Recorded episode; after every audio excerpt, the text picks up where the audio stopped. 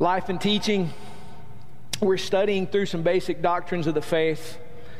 And today we're asking the question and want to answer the question who is the Holy Spirit? These notes are available to you on the blog, theologyinthedirt.com. You can go there and check it out. And I do want to go ahead and give this caveat. I think there are 13 points and then application. We're not going to do all 13 in here today. Um, and I've attempted to highlight the ones I want to hit this morning and I'm going to play that by ear also because I don't want to preach two hours to you. I would, you wouldn't stay here. Some of y'all would be nice and sit there going, We got to leave, but we can't go because we're not supposed to do that.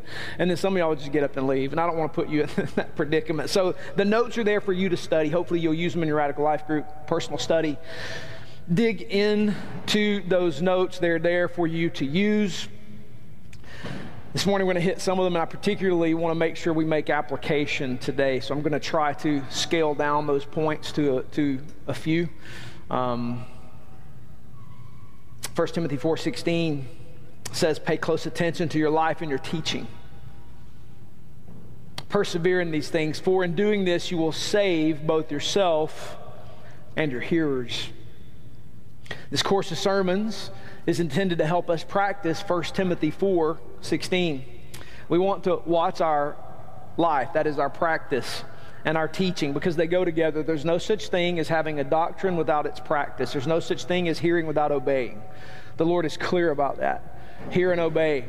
Practice because you believe. So we want to watch our practice and our teaching. We want to make sure they line up. We want to make sure we have both of them intact because our saving is wrapped up in what we believe and thus do and therefore multiply in other people. It matters. Like it's really that important. Our saving is not just in keeping with us walking in the truth and persevering in it, it's also in keeping an eye on our life and our spiritual vitality because we believe the correct things. We have to pay close attention to life and teaching. Then we understand that if we don't, not only are we going to multiply false things in other people, but we also endanger our very selves, which our saving is wrapped up in it. Our spiritual vitality is wrapped up in these things. Is Why Paul wants Timothy to know this and multiply this and teach this in the church at Ephesus.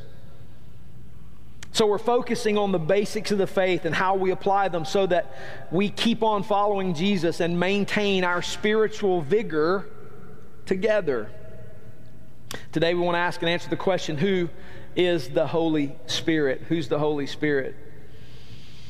There have been and still are people in churches who put on the Holy Spirit extra biblical ideas and practices that are rooted in poorly read and poorly interpreted scripture and or emotionally manipulated experiences and practices.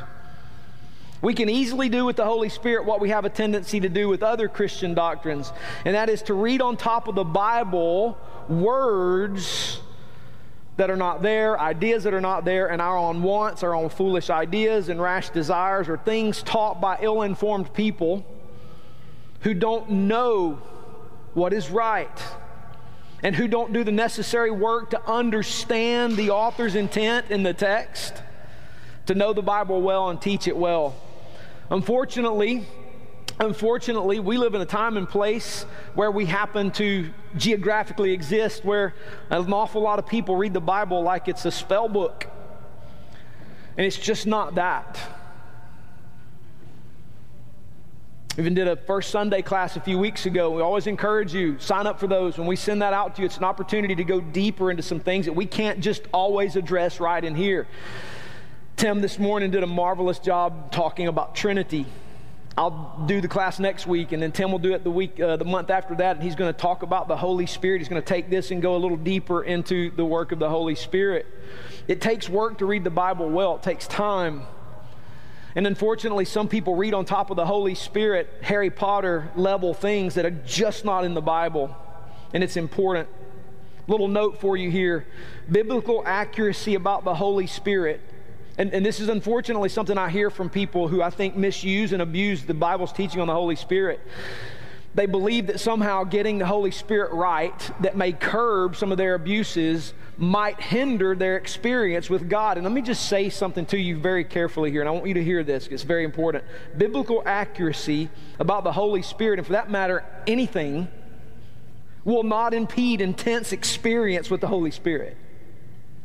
In fact, biblical accuracy will narrow your experience to the actual Holy Spirit and intensify your walk with Him so that you're not deceived by spirits who lie and deceive and propagate lies. Yes, John tells us in 1 John to test the spirits to see whether they're from God, meaning there is a place to get things right so that we're not walking in demonic experiences and calling them Christian.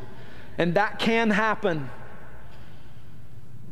And so don't think that biblical accuracy will mute or blunt intense walking with the Lord. It won't. It will ramp them up. They'll just be accurate. And we want to watch our life and our teaching closely because in so doing we save ourselves and our hearers. Does that make sense? I give you two examples here. One of those is uh, the poor teaching that when you become a Christian, you don't get all of the Holy Spirit. You have to seek Him out to get all of Him in a later experience beyond salvation. That some falsely apply the biblical phrase, baptism in the Holy Spirit, to. First of all, baptism in the Holy Spirit is not a later experience you get later. That is not what Paul means when he calls our salvation experience baptism in the Holy Spirit. In fact, if you pay close attention to 1 Corinthians 12 13, just a little side note, this isn't in your notes, that phrase only shows up seven times in the entire Bible. This, the key one that defines the rest of them is 1 Corinthians 12 13, where he tells us that baptism in the Holy Spirit is what takes us into the family of God, bursts us into the church of Jesus Christ. And you can't be in the church of Jesus Christ unless, you, unless you've been born again. That's your salvation misunderstanding that and teaching people that you get the Holy Spirit later if you really, really seek after Him creates two spiritual classes in the local church the really spiritual and the rest of those who wonder what's wrong with them. That's unbiblical, it's unholy, and it's wrong. What happens to you at your salvation, whether it's super emotional, super not emotional, super cerebral, super not cerebral, does not define whether or not the Holy Spirit took you from death to life and baptized you into the kingdom of God.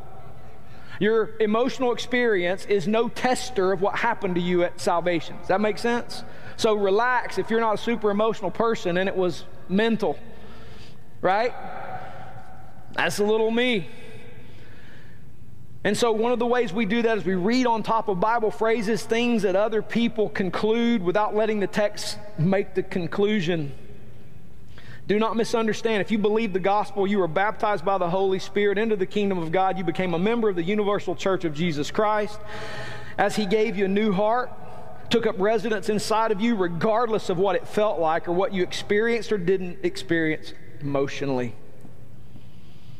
Another example of misuse of the Holy Spirit is the idea of receiving the Holy Spirit. Holy Spirit is evidenced by speaking in another language. The example of people speaking in other languages upon repentance and faith is a missionary description of what's happening in Acts as the gospel advances locally in Acts 1 8 framework. These instances in Acts are not prescribing what should be happening in all Christians everywhere all the time. The belief that Holy Spirit is evidenced primarily by speaking in other languages is contrary to what the Bible teaches about the gift of languages in Corinthians. And one of the things I want you to know is the Bible will never contradict itself. If you're pitting Scripture against Scripture, you're not doing it right. So there's so many examples of how we misuse Holy Spirit and what the Bible says about Holy Spirit. Now, what I want to do is ask and answer the question what does the Bible teach us about the Holy Spirit? Now, a little note this list, it's very long, that we're not going to do all of them to, today together and here is not exhaustive. This list was a lot longer, and I had to chop it down to this to decide on the fly which ones I'm going to give you this morning. It's not exhaustive, there's so much more. But this list is intended to give us some guardrails to operate inside of. Does that make sense? So we're going to read scripture together. John 16, verse 7 to 11. It's going to be on the screen. So if you'll take a stand, we're going to read it together. John 16, verse 7 through 11. Nevertheless, I'm telling you the truth. It is for your benefit that I go away. Because if I don't go away, the counselor will not come to you. If I go, I will send him to you. When he comes, he will convict the world about sin, righteousness, and judgment. About sin, because they do not believe in me. About righteousness, because I am going to the Father, and you will no longer see me. And about judgment, because the ruler of this world has been judged. This is the word of the Lord. You may be seated. What does the Bible teach us about the Holy Spirit? Well, the first observation I want to give you, we're going to see in multiple scriptures. It's this the Holy Spirit is God. He is eternally a member of the Trinity, and He is distinct from the Father and the Son. The Holy Spirit is God. He's not a second class citizen in the Trinity, He's God. He's Creator God. He's hovering over the waters in creation. He is an agent of creation through the creative genius of Jesus Christ, the eternal Son of God and the Father. He's a member of the Trinity, and yet he is still distinct from and has a ministry in line with and distinct from the Father and the Son. The Bible describes him as eternal in Hebrews chapter 9, verse 14. We're going to be all over your Bible, so get it ready, be ready to turn, use your app, your phone, whatever you're going to use. We're going to be all over the Bible this morning. But he's described as being eternal in Hebrews 9:14. Listen to how the writer of Hebrews describes the Holy Spirit. How much more will the blood of Christ, who through the eternal Spirit, so the blood of Christ through applied through the eternal Holy Spirit offered himself without blemish to God, cleanse our consciences from dead works so that we can serve the living God. He's asking a question.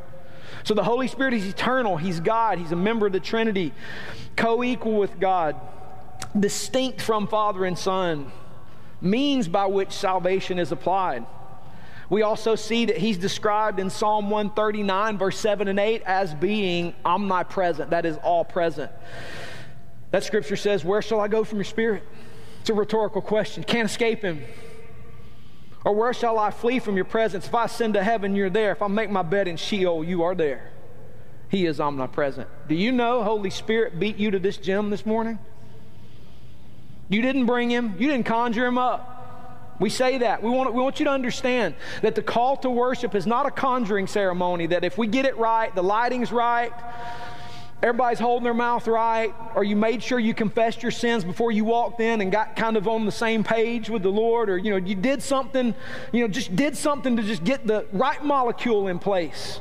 He is not, he is not a lever that we pull. There's no chain that we yank to get his presence. Do you understand that? He is God and he is present.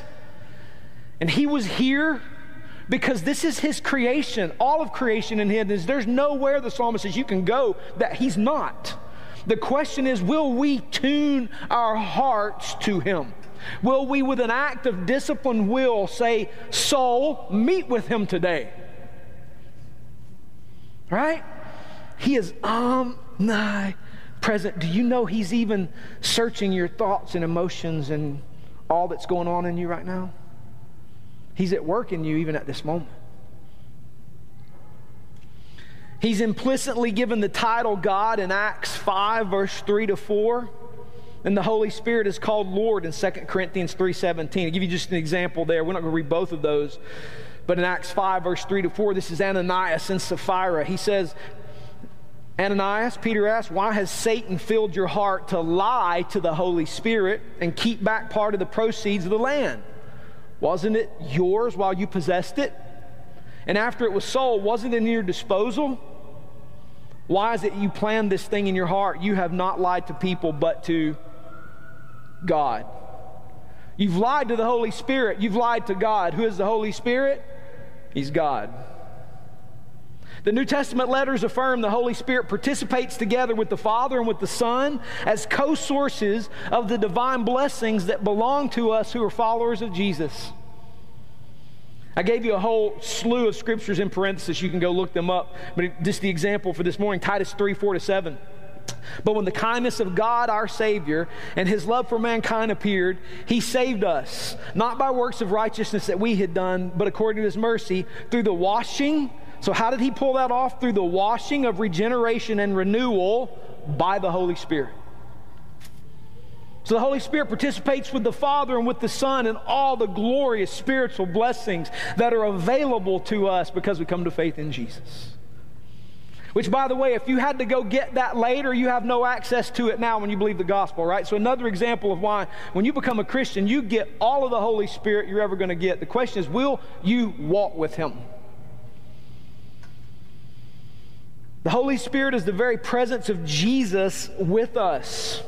Thus, he is God, just like Jesus is God. And thus, why the doctrine of Trinity is so vital to us. John 14, 16, and I will ask the Father, and he will give you another counselor to be with you forever. So, he's God. Second observation I want us to see is that the Holy Spirit does this amazing work of convicting the world of sin, righteousness, and judgment. We just read this scripture. The Holy Spirit convicts the world of sin and righteousness and judgment. Verse 8 of the scripture we just read. And when he comes, because Jesus said, When I send to the Father, I'm going to send you the Spirit. So Acts 2 records for us this amazing moment at which the Lord Jesus sends effectively the Holy Spirit to accomplish his work in redemption and the advancement of the kingdom of God and the full establishment and the reign and rule of Christ, which is why it's such a powerful moment. The Holy Spirit doesn't come and go, Jesus sends him to dwell and stay forever. And he does this amazing Acts 2 work. And Jesus is telling his disciples about it. And if you want to just do a just nice little study on your own, John 14, 15, and 16, go read them. Read them slowly. Mark every time the Lord Jesus says something about the Holy Spirit. In fact, part of the 15 pages I saved for later is just walking through those three chapters in the Gospel of John. It's glorious. This is just a sampling. He says, when the Spirit comes, he will convict the world about sin and righteousness and judgment. The word used here, convict, is a word the New Testament also applies specifically to the church in regard to our refinement. So you'll read in Paul later, he uses the exact same language to talk about the work of the Lord in refining us as his people. So there's a sense in which the Holy Spirit convicts us as Christians about refinement, about growing up into Jesus. But here in John 16, 8, Jesus isn't speaking about the Holy Spirit's work among us because he says, convict the world. Here, the word convict is applied to world to describe the Holy Spirit's ministry in the world to those who are in and of the world system. So the Holy Spirit is actively, listen, this is, this is so massive. I, I want you to really, really get this. The Holy Spirit is actively doing work right now where you're not. Because remember, you don't conjure him up, you don't take him with you. He beat you there. So wherever you go tomorrow, he's already actively convicting the world of sin and righteousness and judgment. He's actively laying bare sin. He's actively at work in someone's heart, showing them the fact that they are sinners. Verse 9 about sin, because they do not believe in me. The ultimate issue, the sin of the world, is they do not believe in the Son of God. And the Holy Spirit has already beat you to the punch, and He's at work in somebody's heart to receive the gospel that you will preach to them by showing them the fact that they are separated from God and don't believe in Jesus. This is really good news. Listen, there's no heavy lifting you have to do with the gospel. None. It's not a burden, it's a joy to join him on mission and share Jesus because the Holy Spirit beat you there in his ministry to prepare that heart to receive the message that you have to preach. Isn't that fun? This is really, really good news. Convict the world of sin about righteousness because I'm going to the Father, I'm not going to be here. So they're going to have the example. They need to know what right behavior looks like, and the Holy Spirit's going to show them. And one of his models is going to be you. In judgment, because the ruler of this world has been judged. So the Holy Spirit's going to let people know that These dark entities that set in this place of ruling this world system for a short time have been judged and their judgment is coming. And that Revelation 21 moment where they will be cast in the lake of fire forever. And the new heavens and the new earth will be fully and finally established, and we will reign with him forever on a renewed heaven and a renewed earth. Because the ruler of this world is judged, and all those who don't believe will be judged with them, and there they will dwell under the active hand and discipline of God forever. Jesus refers to that as Gehenna, the valley of Hinnom. He calls it hell.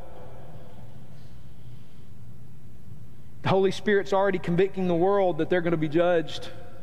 So don't be surprised when you're ministering in the public square and people have a sense of condemnation that sits on them that they try to escape with a hundred different things. It's because the Holy Spirit is letting them know that unless you repent and believe, this message that this person is going to bring to you today, you will be judged by God. That's already there. Jesus said the Holy Spirit's bringing it. He has a convicting ministry in the public square.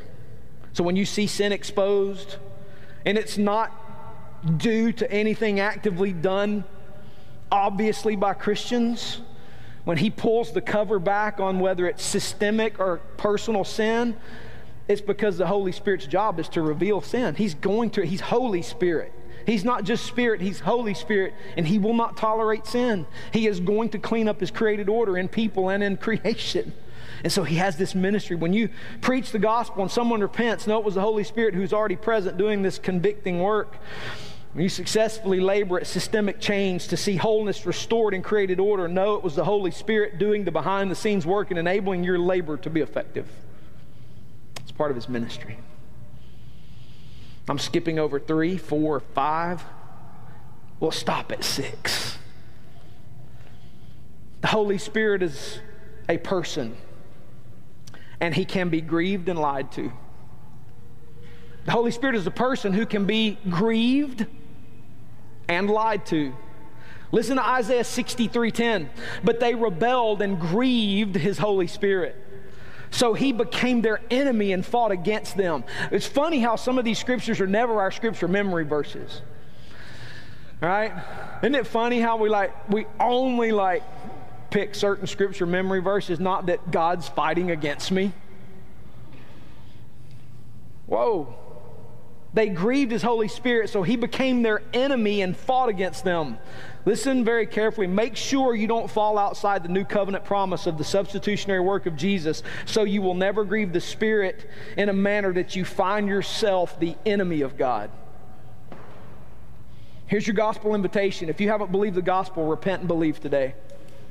Because that's the only way you will find yourself to never be an enemy of God. Because if you're not in Christ, you are his enemy and you will lose. There's no defeating the Father, Son, and the Holy Spirit. There is coming a day of reckoning, so repent and believe the gospel. So there's a sense in which there are people who grieve the Spirit and find themselves the enemy of God because they're outside the covenant promises of God and the work of Jesus Christ. But also, if you're a professing Christian, then you need to be careful to not do what these people did in Isaiah and presume upon the Lord that it's okay for you to just act. Paul deals with this in Romans chapter 6. There's no place in a repentant person's heart to sin and go, that's all right, I'm forgiven. Paul says those people aren't Christians, they're not saved. And so don't let yourself be on that presumptive end of an Isaiah 63:10 where you're grieving the Spirit of God and are okay with it because, well, he's got me covered. No, no, no, no. You're going to find yourself an enemy of God and you're going to lose that hard. But there's also something in Ephesians about this, Ephesians 4:30, and don't grieve God's Holy Spirit. You were sealed by him for the day of redemption. So, for those of us who are repentant, we're seeking to walk with the Lord, we're trying to not give in to sin, we're fighting sin. He says also, don't grieve him because you were sealed with him for the day of redemption. So, don't make him sad, don't cause his heart to grieve. We need to lean into our security in Christ as repentant followers of Lord Jesus. His salvation and His security in it is there for us to lean into, but we need to not presume upon the Lord's kindness by harboring dark behaviors that grieve the Holy Spirit. This kind of living might indicate our status as one who hasn't been born again by the powerful supernatural grace of God that transforms sinners. So don't grieve the Holy Spirit. Number eight, we're skipping down to number eight. The Holy Spirit enables prayer for holiness and for power in spiritual warfare. The Holy Spirit enables prayer for holiness and He enables power in spiritual conflict. Listen to Jude 1 20 and 21. And really, there's only like one chapter of Jude, so like somebody's like, you should just say Jude 20, and somebody's going to get on my like my documentation there, and that's okay. It's Jude 20 to 21, because there's only one chapter of Jude. So it's obvious it's 1, 20 to 21. So don't send the email. It's okay.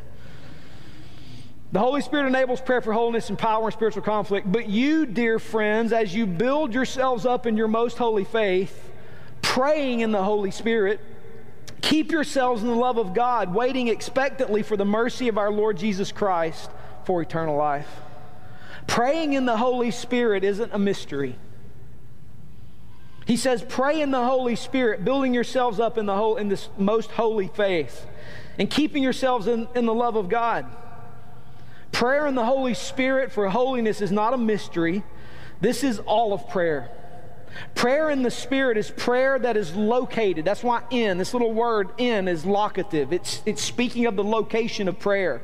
Prayer in the Spirit is located in intimate fellowship with the Spirit, in which we are praying in line with His eternal purpose and will with Him as He intercedes for us as His people. That's prayer in the Holy Spirit. It's not a mystery.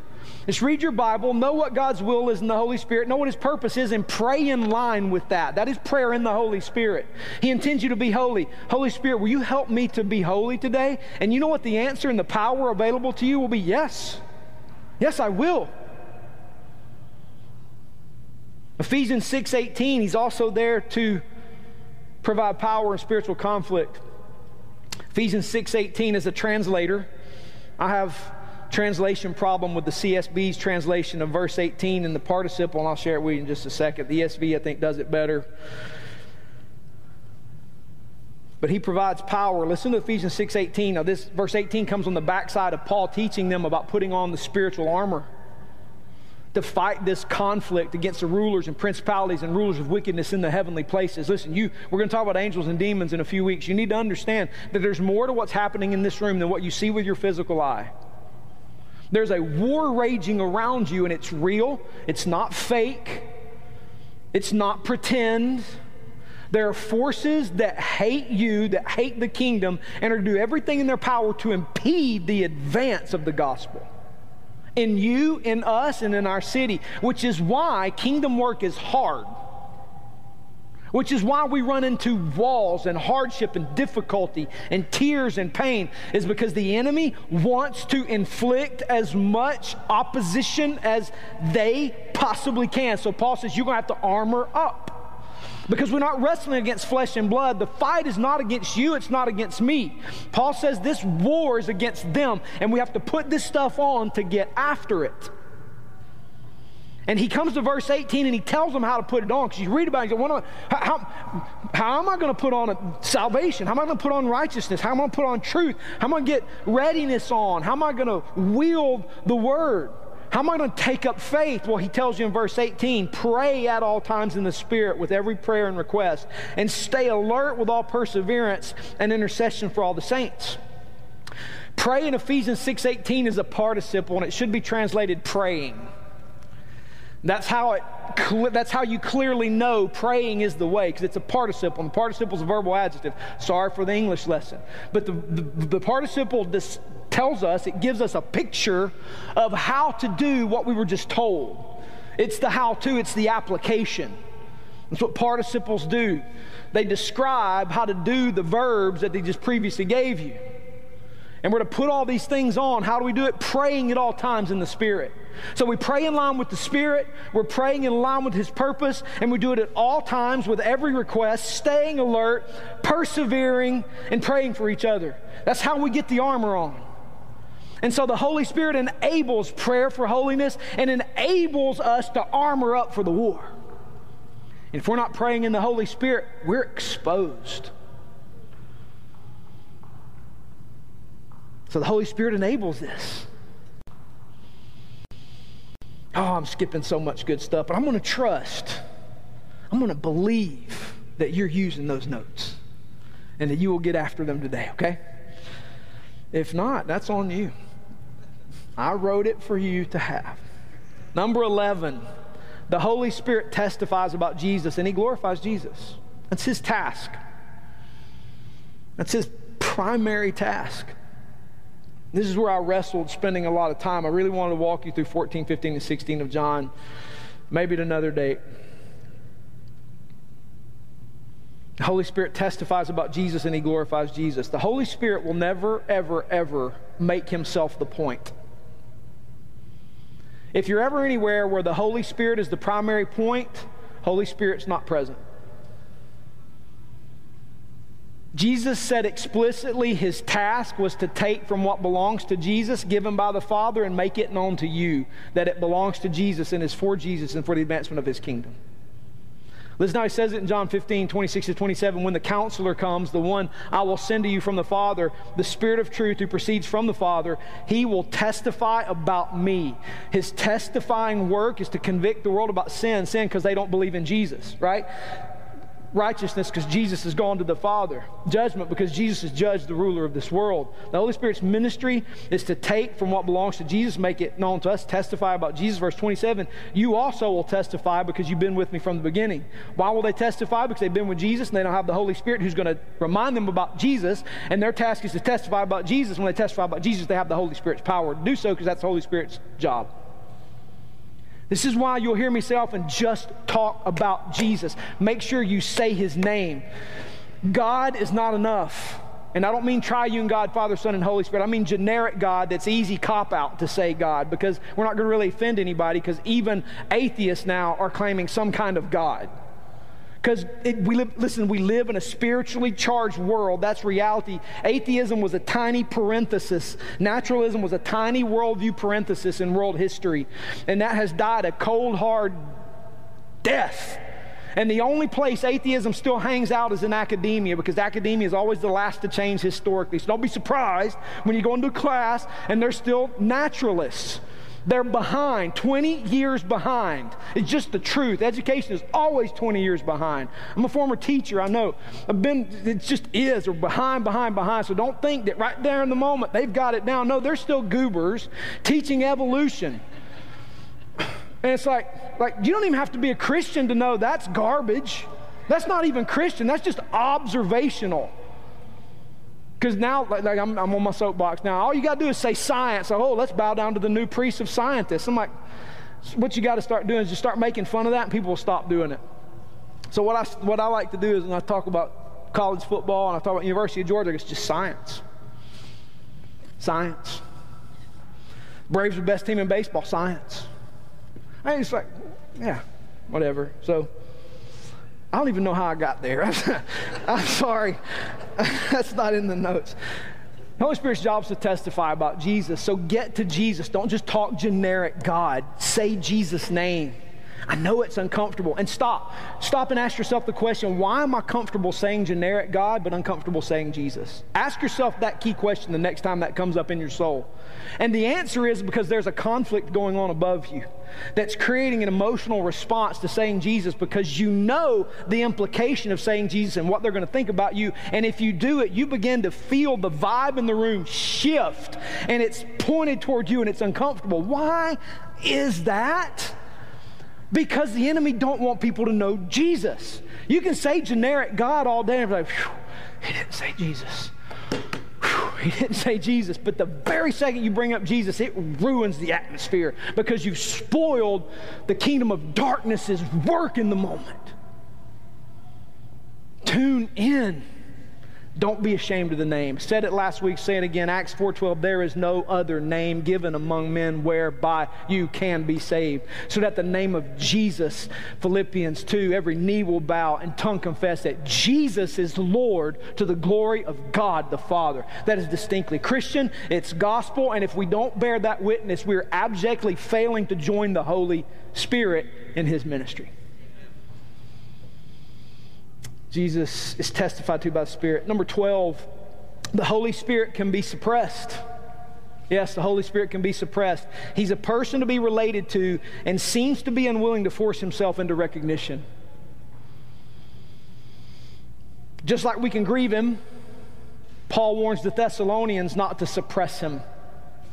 He can be suppressed, not because he's not God, but because his mission is to highlight Jesus. And if you don't want more Jesus, he will sit quietly, and he will also not empower you. Listen, I want what only God can do, and the only way to do that is through the power of the Holy Spirit exalting Jesus. It's the only way that we tap into the supernatural work of God. But if we don't highlight Jesus, if we don't lift Jesus up, we are stifling, suppressing. 1 Thessalonians 5:19 and 1 Thessalonians 5 is a glorious study of these, these commands Paul gives this Thessalonian church, and, and it's a whole sermon by itself. But one of the commands he gives in the CSB, it's don't stifle the Spirit. In the ESV, it's don't quench the Spirit. Don't stifle the Spirit. Now, we're going to do an application on this one in just a few moments because it's important. So, you mean I can stifle, quench the Holy Spirit? Yeah, you can. Not because you're all powerful, but because if you don't want Jesus, He'll let you have that. So I want to say this, I just feel compelled to say this to you. We have this idea of the judgment of God from cartoons being like a lightning bolt. And we even joke about it and saying, oh, God's going to like lightning bolt because I joked about whatever, like told a stupid joke. Oh, God's going to get me. That's our concept of the judgment of God. The Bible teaches something far more serious and far more scary to me, and that's the passive judgment of God where God backs off and just lets me have what I want. Just lets me go my way. You want that bad enough? Have it. You don't want me? That's fine. And he lets us go and have exactly what we want. And then when he presents it on the backside, we get this awful picture of the resurrection. And Jesus even taught this Lord, I, I said your name. I was involved in some mighty stuff. And the Lord's response is, I don't redemptively know you. You're going to have to leave.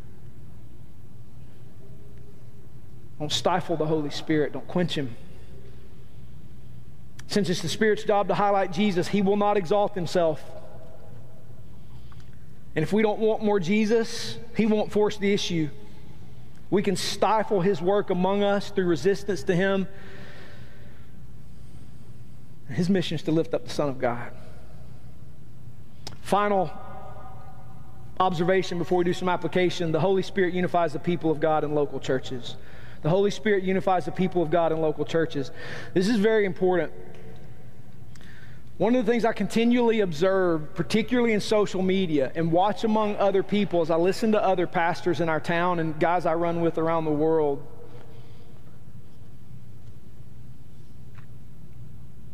as much of the American church's population has been discipled by news outlets. And it's not so much the content that matters but what's scarier and most observable are the tactics employed by people in rhetoric that create division and conflict. There's actually a political theory that says the farther you go away from centrist ideas to extremes, it's like a horseshoe. That the tactics of extremes actually come back to the middle and they begin to mimic each other. In other words, Fox News and CNN do the exact same thing, just with different content. Their tactics are the same. It's desensitize, jam, and convert. It's the same tactics, just with different content, which ought to be enough to tell you they are evangelizing you to a tactical framework. And what happens is Christians bring the content in and mimic what they see on their favorite news programs with each other.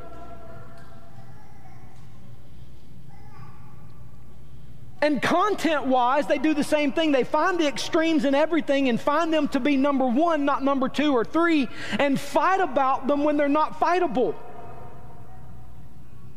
The American church, the local church, has never been more fragmented, and it's not because we don't have clear do- doctrine, and it's not because other churches don't teach the Bible well. It's because we've been discipled by the world through our eyes and social media and news coverage, and we bring that into the church and we put Bible language on top of it, then bite each other. And can I just say, the Holy Spirit is not in it. It's demonic, it's of the world, it's divisive, and his task is to unify, not separate. Ephesians 4 1 to 3. I, therefore, a prisoner for the Lord, urge you to walk in a manner worthy of the calling to which you've been called, with all humility. Humility. If you think you know everything, you don't. And that's the first indication that you don't, as you think you do.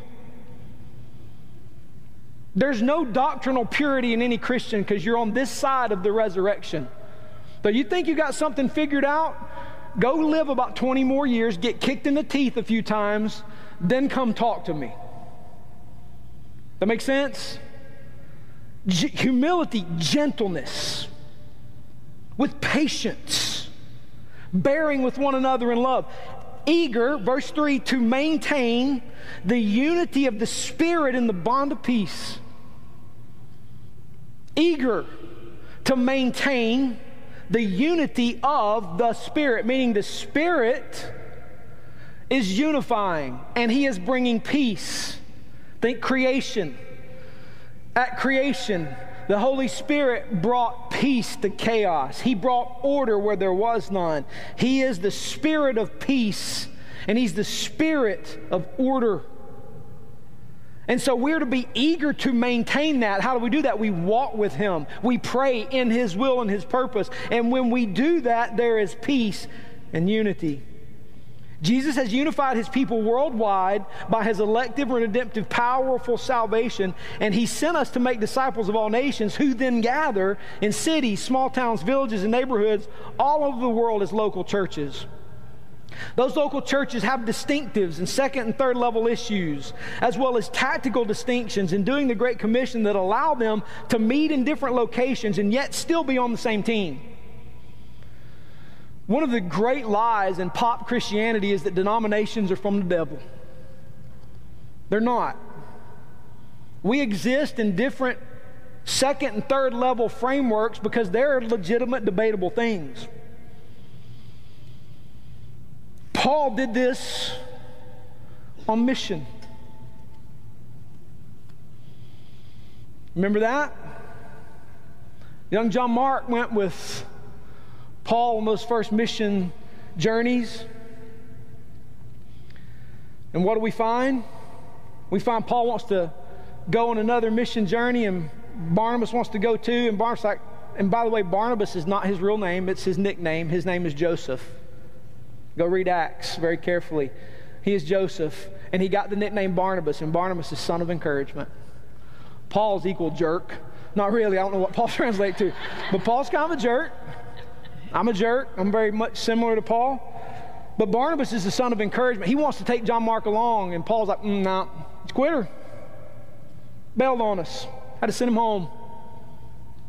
He can go shut corn. I can go on John Mark. Barnabas like, man, we got to train him. Paul's like, mm, negative. So Paul takes Silas. Barnabas takes John Mark. Paul's dying. He's getting ready to die. Second Timothy he says, hey, would you bring would you bring John Mark? He's useful in ministry. I'd like to see him again. Paul wasn't perfect. He had to learn. He was just a jerk. Barnabas was the encourager. And so the reality is there are issues, there are distinctions that have to be dealt with. And it's okay to have that distinctive and be there. It's okay. Baptist churches aren't for everybody. There, there's some things we, we just don't agree with some people. That's fine. You can go be somewhere else. It's okay. But what we don't do in that is beat each other up on the inside over those second and third level things because the unity of the Spirit and the bond of peace. Historically, the church has had to do that all over. There were different fellowships in Ephesus, there were different fellowships in Corinth. It's okay. But what we don't do inside of our local fellowships is beat each other up on those distinctives because we've set as number one something that ought to be number three. That makes sense? Because the Holy Spirit works in unity and peace. And if on the inside you're full of chaos and disorder because of something that you've counted one that ought to be three, does that make sense? Because the Holy Spirit's not working like that. And when we have those Fox News and CNN tactics we want to apply inside the local church, we hurt and wound and bite one another. That's just not what the Holy Spirit is into.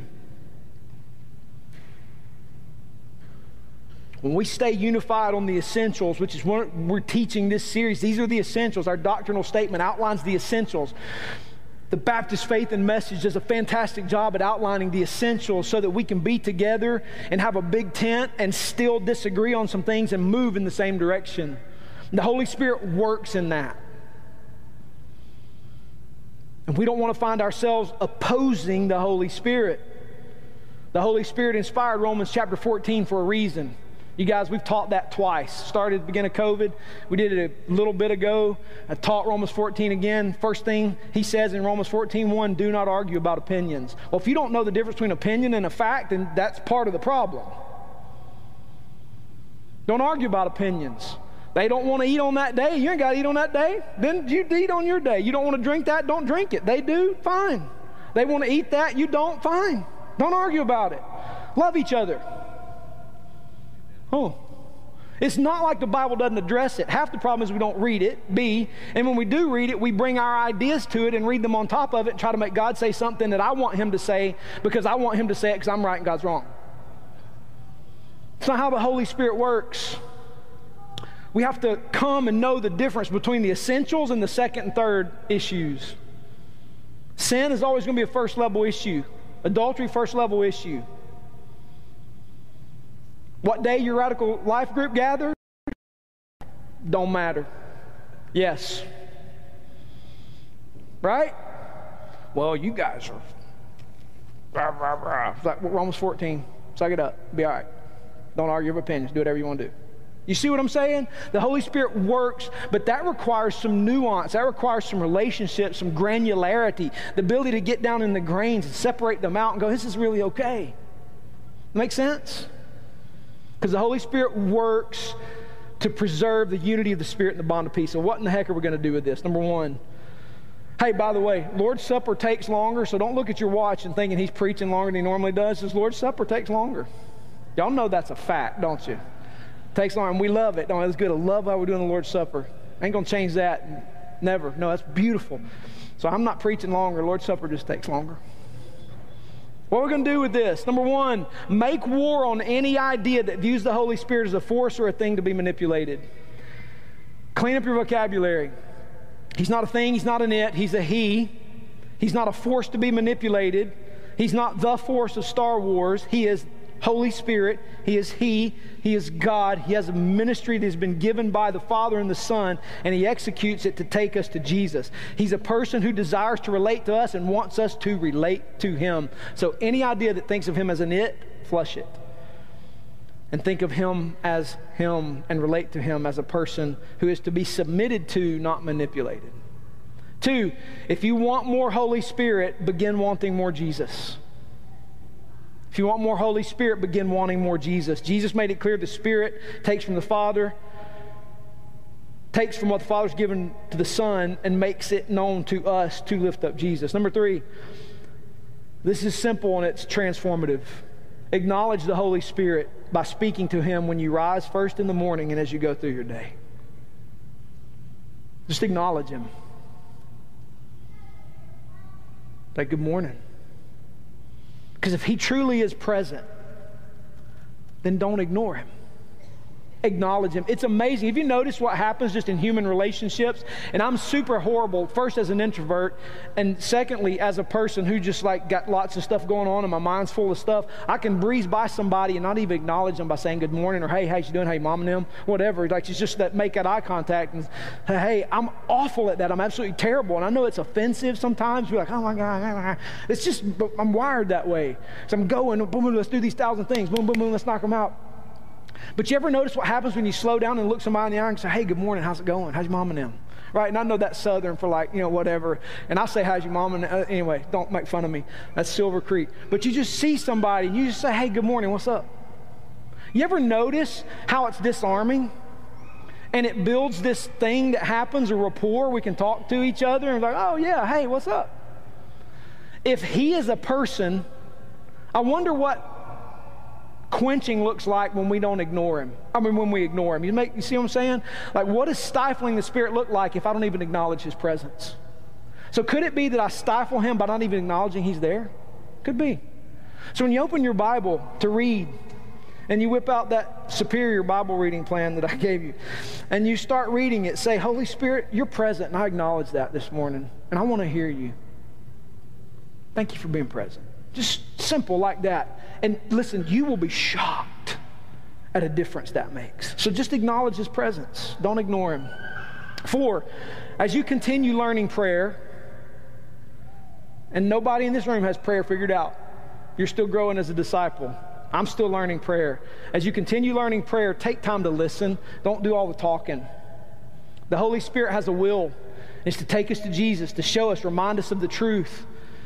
And when he can't get a word in edgewise, it could be that we're stifling him. So get quiet.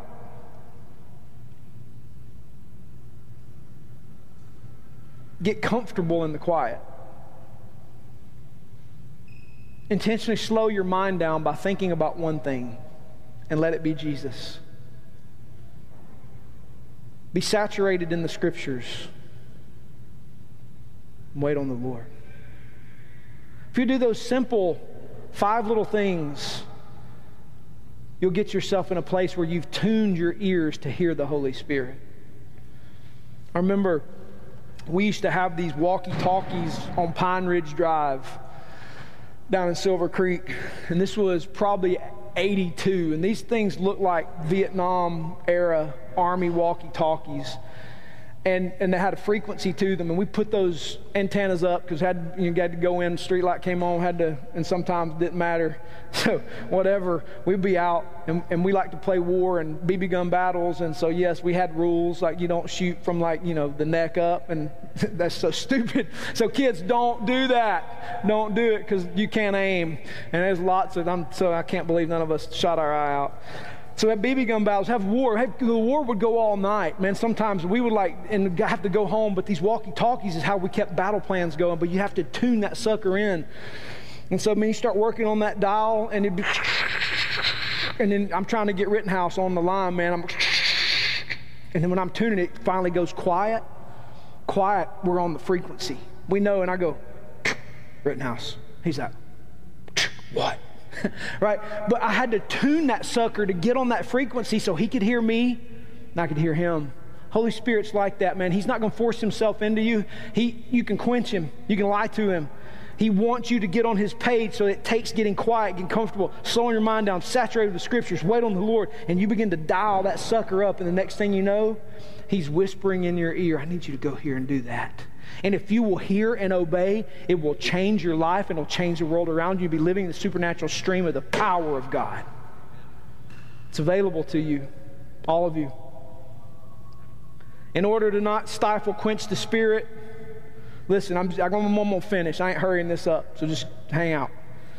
In order to not stifle and quench the spirit, I want you to pay attention to the activities around 1 Thessalonians 5:19 that are contrary to the spirit. He does this in 1 Thessalonians chapter 5. He gives these commands so that they walk with the Lord. Because remember, verse 19 says, Don't stifle, don't quench the spirit. So I want us to pay attention to what might actually stifle, quench the spirit. So what I've done is I've taken those commands and I've turned them into the negative. And I want you to hear here's some things that can quench the Spirit, stifle His work in your life. Number one, ignore and despise those who labor for the gospel. Two, seek out drama and chaos and conflict and take joy in it. Be idle. Give no comfort to the discouraged. Give no help to the weak. Be impatient. Repay evil with evil pursue what just a few think is good since everybody else is dumb. Be constantly in grief and woe is me mode. Don't pray, complain, despise a prophetic word. Don't test ideas or teachings. Let go of the good and embrace what the flesh wants. Man, a little, a little evil and sin never hurt anybody. You do those things, you'll effectively stifle and quench the Holy Spirit. Sixth, seek the Lord in fellowship according to the Bible's instruction. We as individuals have the Holy Spirit, and yet the Bible is clear that the church gathered in membership together and accountable to one another under biblical leadership is the temple of the Holy Spirit, not just isolated Christians. 1 Corinthians 6 19 to 20 when he says, You are the temple of the Holy Spirit, and the Spirit lives in you, whom you have from God. You're not your own, you're bought with a price. Glorify God in your body. The you in that, the you is not singular, it's plural. You, the church gathered. The church and membership together are the temple of the Holy Spirit. Yes, there's a sense in which we individually have the Holy Spirit, but the Holy Spirit is activated in us when we are together in membership together on mission. You cannot be an isolated Christian and walk with the Spirit. Not possible. Bible doesn't give us any room for that. So seek the Lord in fellowship according to the Bible's instruction. The chief place you'll hear the voice of the Holy Spirit is when you're together, Bible's open, seeking the Lord together, quiet, and you stop talking and you listen together for a little bit. You will hear him. You will. He'll make his will clear. Seventh, don't be in such a hurry that you rush past divine moments that the Spirit prepared for us to encourage us and to be encouraged by others. Don't, don't be in such a hurry you rush past those moments. I'm going to close with this story because it happened Friday. And I asked permission to share this story. I was in Walmart picking up some stuff for a, little meeting we had Friday night to prepare for a trip to India. And uh, I was trying to hustle because, you know, storms are coming and I want to get all that done before all that went down and following my weather guy in Lyerly. Yeah, there's a good dude in Lyerly. You can find him on the Twitters. He's always right about weather. And so I was like, I trust this cat. It's going down, man. And so I'm going to get this knocked out because what if we don't have power? I mean, we still have the meeting, you know, so whatever. So I'm just trying to think, go get this done, go get this done. So I'm, I'm hustling. I'm walking, blah, blah, blah, blah, and I turn the aisle right there and run into the Coke man.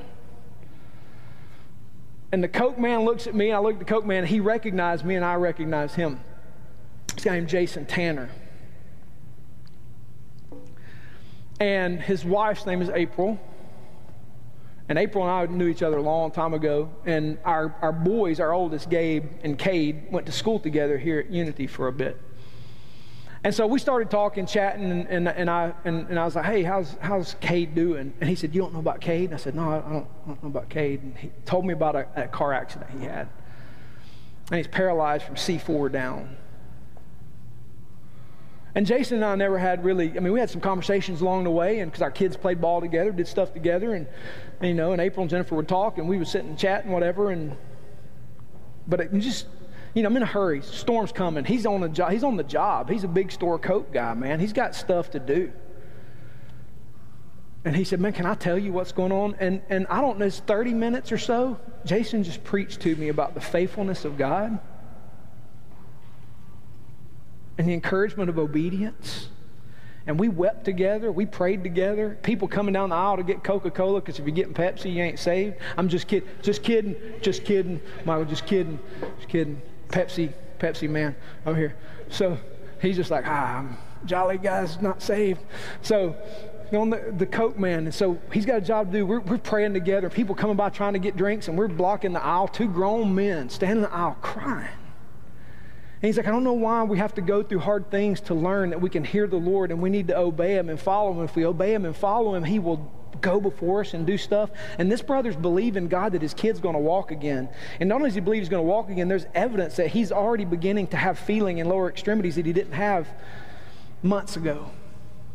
And he said, I have to believe. And, he, and here's this brother, he's the coke man, and he's preaching to the preacher the Bible about believing the Lord, trusting the Lord, and listening to the Holy Spirit. And I'm going, and I was discouraged. That was kind of a rough day. And I'm like, I'm encouraged. And if I'm rushing through and go, hey, Jason, got to get out of here. Storm's coming. See you, buddy. You get to work. I'm going, I got a mission to do. I got to India to get, I got a trip, stuff to do, stuff to do. I would have missed that moment to be encouraged that the Holy Spirit put together for this brother to encourage me. And he's the one struggling through this, not me. And he preached to me about the grace and mercy and love of God and the fellowship of the Holy Spirit and the fact that we can believe the Lord and that our faith matters. And I'm just going, yes, yes. But if we get in a hurry, we miss those divine moments, man. And I just say to you, if you want more Holy Spirit, want more Jesus, and just slow down. Don't rush past that divine appointment with an image bearer who possesses the Holy Spirit, who the Lord might have sent for you that day. Hurry will kill your discipleship, so kill it.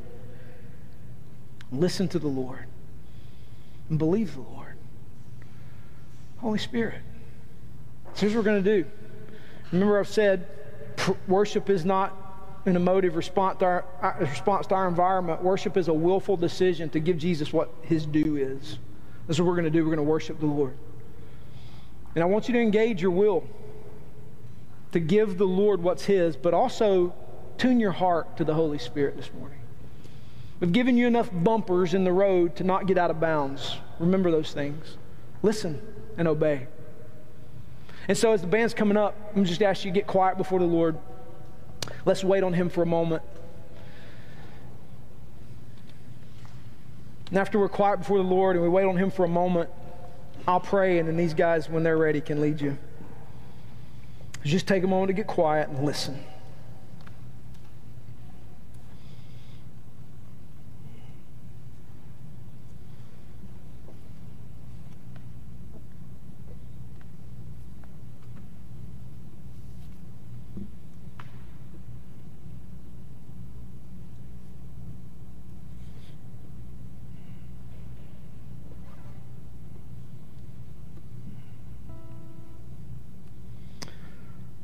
Holy Spirit, we want to see Jesus.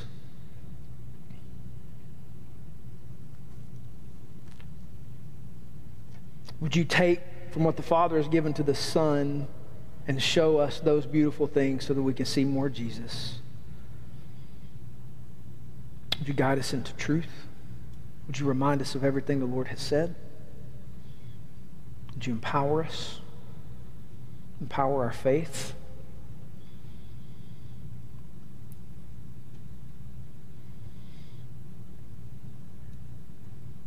Would you help us to be eager to maintain the unity of the Spirit and the bond of peace? Would you help us to fight sin and put on the armor of God?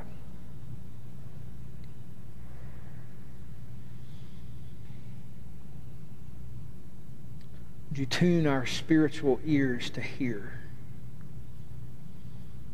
Would you help us not to quench you, stifle you? Would you help us to turn from sin?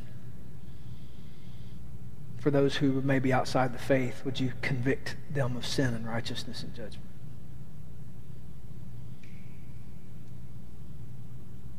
We desire you. We want more of you, Lord Jesus. So would you be pleased to tangibly manifest your glorious presence among us? We want you. We're not coming to you because of what you give us. We're coming to you because you're worthy. whatever you want to give us, we want to receive.